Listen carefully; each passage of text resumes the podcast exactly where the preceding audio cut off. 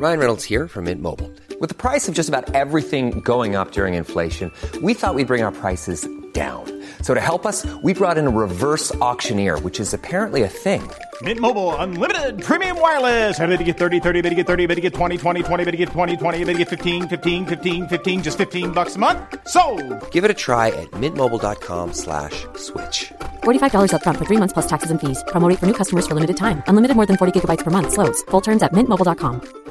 Quality sleep is essential. That's why the Sleep Number Smart Bed is designed for your ever evolving sleep needs. Need a bed that's firmer or softer on either side? Helps you sleep at a comfortable temperature? Sleep Number Smart Beds let you individualize your comfort so you sleep better together. JD Power ranks Sleep Number number 1 in customer satisfaction with mattresses purchased in-store. And now save 40% on the Sleep Number limited edition Smart Bed for a limited time. For JD Power 2023 award information, visit jdpower.com/awards. Only at Sleep Number stores or sleepnumber.com.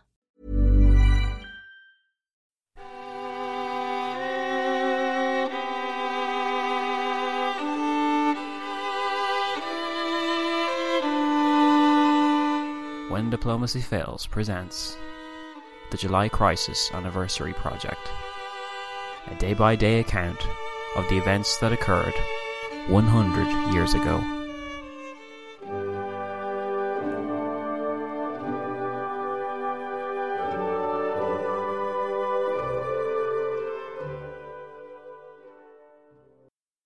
Epilogue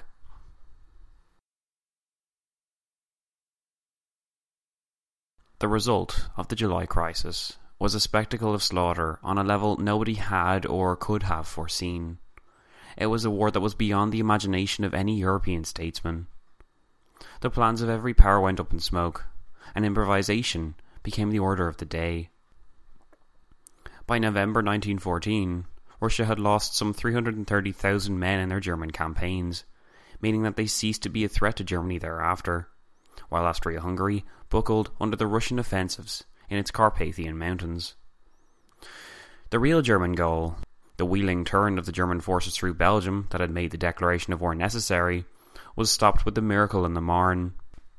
In a combination of German withdrawal to the Eastern Front, the presence of British forces, and the superhuman resilience of the French, who lost an atrocious amount of men in the opening weeks of the First World War. The Eastern and Western fronts were soon joined by the Italians, Romanians, and Greeks on the side of the Allies, and the Ottomans and Bulgarians on the side of the Central Powers. These new fronts provided new theatres where inexperienced statesmen who thought they knew the realities of warfare planned grand strategies that served only to send hundreds of thousands of more men to their deaths. Whether high up in the Alps, in the desert wastelands of Africa, or in the no man's land of Flanders, war was soon being fought on a scale that the industrialized nations of the world had apparently worked towards for the past century, with little idea how to use their killing machines, or why they were even there in the first place. So rapidly had the declarations of war come, after the apparent quiet of the month of July, and so horrific was the opening month of August for all involved, that the question of why soon became a non issue.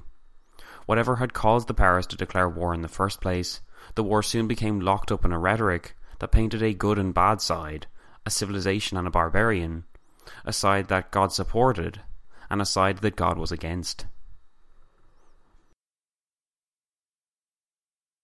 The expected mobile warfare and the upper classes' obsession with cavalry was soon proven false and useless as trench warfare set in. With the caustic conditions of all sides, the need for manpower became inherent to the war's continuation, and the need to fight for one's country and mobilize the public against the enemy soon became the primary aim of every involved party. The war was the most total experience the world had ever yet seen. It was felt everywhere, even in the states that claimed neutrality, and especially if these states happened to reside on the European continent. It gave empires a chance to mobilize their far flung cousin populations and wage war against the enemy on a scale not seen or remembered in history. As the war raged, so did atrocities, as ethnicities forced into cooperation with a master empire that had chafed rose up, or were targeted by the government for extinction as enemies of the state. The Ottoman sponsored Armenian, Greek, and Assyrian genocides would remove the image of an honourable war, just like the German perpetration of murderous rampages in Belgium provided yet another tragic tool that the Allies could use against Germany. Though few remembered or even realised how it had begun in the late summer of 1914, many felt confident that they knew when it would end. In fact, so confident were some that the war would be over, not just before Christmas, but before they could even reach it, that the eagerness to serve surpassed all government expectation. In a wave of euphoric patriotism did the citizens of Europe commit themselves to war. It would not be until the soldiers actually reached the front that they would realize what the reality was. For all their technology, reasons, ethics, and understanding of science, the powers of the world in 1914 were all proven hopelessly ill informed about the way the war would go. With the exception of brief, wasteful, meaningless offensives, the Western Front would remain largely static for the next three and a half years. On the Eastern Front, the warfare was more mobile, and the Russian steamroller that the Central Powers had so expected and feared ran out of steam in the opening months. Russia was keenly on the defensive after its initial offensives, as clueless commander after clueless commander wasted the lives of Russia's poorest and most vulnerable for the sake of something no Russian, save the well informed, understood. At first, everyone imagined that the war would be with China. Russia had pushed too far into Mongolia, and China had declared war. Then another rumour did the rounds. It is with England. It must be with England. This view prevailed for some time.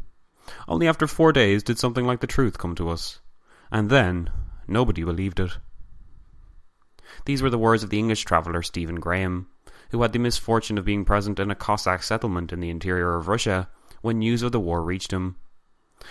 The war soon became a way of life, dominating all aspects of the civilized states of Europe, be it in the quest to get food, the propaganda that greeted them in their daily newspapers, or the urgent requests that they be pressed into service, the war never left the lives of Europe's citizens once it entered them. The euphoria that greeted the news of war was a spectacle to behold, but it was not universal. Previous marches and rallies in favour of peace and European unity had roused concerns in European states because of their message. Socialism appeared to be taking root. On the eve of war, France's leading socialist pacifist had embraced his German counterpart, and the crowds that observed this spectacle cheered. Hours later, this Frenchman would be dead, and his German ally would soon be captured in the wave of war enthusiasm to the extent that he approved the German Chancellor's request for war credits as resoundingly as his ideological opponents. Locked in trench warfare in the west, in entrenched mountain positions above sea level and across open steppes, the people of the 20th century were about to experience something they hadn't known in their lifetimes. Wars had of course been fought in recent memory. Many in France and Germany had lived through the Franco-Prussian War of 1870. Many in Russia remembered the wars against Turkey in the same decade, and certainly remembered the war against Japan in 1904. Britain's population had been drip-fed news of imperial wars against ungrateful populations for the past century, the most recent one being the more polarizing adventure in South Africa.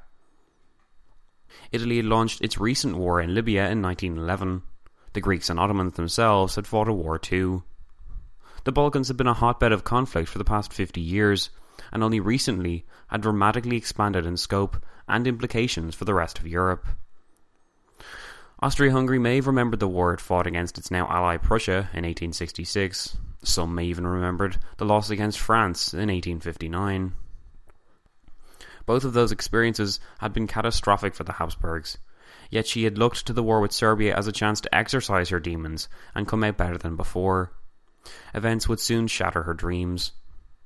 For all their lamenting about the Entente's head start in mobilization, Germany was able to mount a remarkable double offensive in the opening year of the war, setting the tone for a defence in the west and offence in the east for the remainder of it. Significantly, the very opposite of the Schlieffen Plan that the German Chief of Staff had obliterated world opinion for the sake of. As the war raged, it consumed the lives and shattered the expectations of those that were forced through it. Going over the top, losing friends, loved ones, relatives, not hearing from home, worrying about sweethearts, soon replaced the patriotism with a crippling sense of dread. The trauma of being forced into battle and watching your friends and relatives around you die soon eclipsed the lauded emotions that so many had espoused on the day of signing up. Injuries and death, mangled corpses and detached limbs, profuse bleeding and drowning in clouds of poison gas was the fate that awaited too many of those that signed up It was above the imagination of the majority to believe that such a fate awaited them. The sense of adventure lulled many a young man into a fatal illusion of invincibility and pride. Artillery would obliterate entire groups of men. Barbed wire would snag and pull out one's insides, and the endless danger and relentless stress would fray the nerves of some to a point that running away became the only course, for which the punishment of execution awaited them. After years of this suffering, new ideas began to creep in. New technologies were tested, and some proved a boon to one's fortunes. New commanders tested the limits of what was known and sought to gain the victory faster with new offensives based on ill conceived intelligence and a poor understanding of tactics. Soon the soldiers themselves would demand better conditions, and after disciplinary actions were taken, it was accepted that the time had come to attempt to better the terms of service. But such measures did little to reduce the influx of dead and dying men, or lessen the burden on the walking wounded. The expected naval confrontation between Germany and Britain was reduced to a single battle, which changed nothing about the blockade of Germany that would significantly contribute to the eventual downfall of that country during the war. As one aspect of total war, the mass starvation of citizens was sadly not experienced only by Germany. Russia and Austria Hungary also lost their share of men to simple conditions that simple remedies could have cured. Russia's participation underwhelmed all but her greatest admirers as her statesmen, so apparently eager to get involved in the first place, proved utterly oblivious to any understanding of tactics or any knowledge of the realities of the situation. After the initial enthusiasm evaporated and its people were forced to join the legions of men that were being wasted on the Eastern Front, popular discontent in Russia began to simmer and eventually explode in revolution.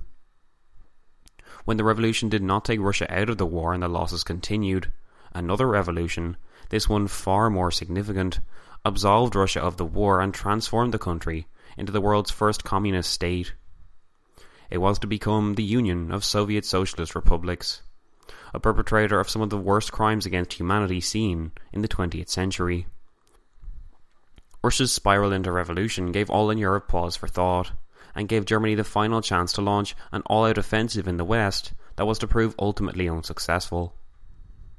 Buoyed by the influx of American soldiers, the Allies now settled for nothing less than complete surrender and an adherence to a stringent and unnecessary set of terms that aimed at portraying Germany as solely responsible for Europe's four years of agony. Far from ending the war favourably for France and Britain, it ensured that it didn't leave the consciousness of Germany's citizens, and the residual anger and myths perpetrated by those who didn't and couldn't accept the state's military loss would then become susceptible to an even more dangerous idea and arguably an even worse second war within a generation. The First World War killed at least 9 million people, with some estimates as high as 16 million, and most accepting that the figure falls somewhere in between. Unlike previous conflicts, this war saw most deaths occur on the battlefield, but the civilian suffering was still shockingly acute, thanks mostly to the presence of total war and the aforementioned genocides. A figure of 37 million casualties has been suggested, with 20 million of these counting as wounded, or the essential walking dead victims of the trauma that had consumed them whole. It killed on a scale impossible to comprehend or to do justice to with words. It created the atmosphere and conditions for the worst pandemic seen since the Black Death to then kill as many as 50 million people. The Spanish flu. The world that greeted Europe in 1919 was thus changed utterly by the war and the resulting loss. As Versailles presented the war bill for Germany to pay, the rest of the world was itching to present itself to new ideas. Independence, the end of empire, sovereignty, ideology, equality, universal suffrage, all were ideas espoused by those desperate to find some significance in the loss. When it began in early August 1914, following a month of diplomatic meandering and failures that constituted the greatest series of blunders misunderstandings, and crimes perpetrated by statesmen perhaps ever seen in history. A common claim was that it could not, would not last long, because the circumstances of the time would ensure that either money or men or the will to fight would run out within a year at the very most. When it was over and the states of the world looked back at the stain on civilization that they had just played a part in perpetrating, it became common to claim that no other war could possibly measure up to its newly established benchmarks of loss and suffering.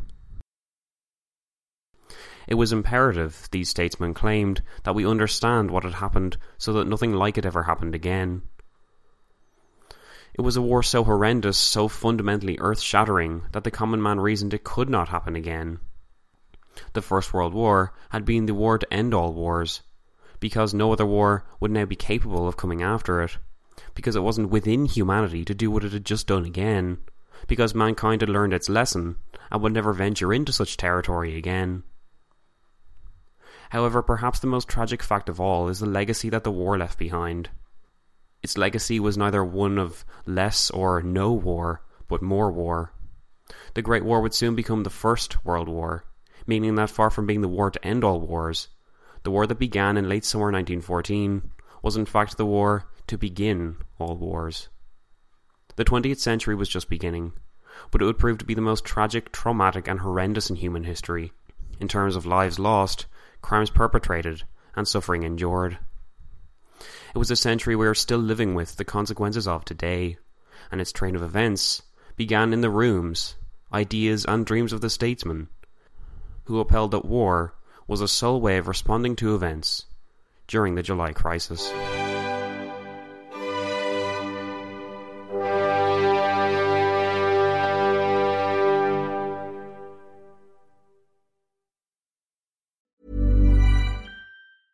Mom deserves the best, and there's no better place to shop for Mother's Day than Whole Foods Market. They're your destination for unbeatable savings, from premium gifts to show-stopping flowers and irresistible desserts. Start by saving 33% with Prime on all body care and candles. Then get a 15-stem bunch of tulips for just $9.99 each with Prime. Round out Mom's menu with festive rosé, irresistible berry chantilly cake, and more special treats. Come celebrate Mother's Day at Whole Foods Market. Flexibility is great. That's why there's yoga. Flexibility for your insurance coverage is great too. That's why there's United Healthcare Insurance Plans. Underwritten by Golden Rule Insurance Company, United Healthcare Insurance Plans offer flexible, budget friendly coverage for medical, vision, dental, and more. One of these plans may be right for you if you're, say, between jobs, coming off your parents' plan, turning a side hustle into a full hustle, or even missed open enrollment. Want more flexibility? Find out more about United Healthcare Insurance Plans at uh1.com.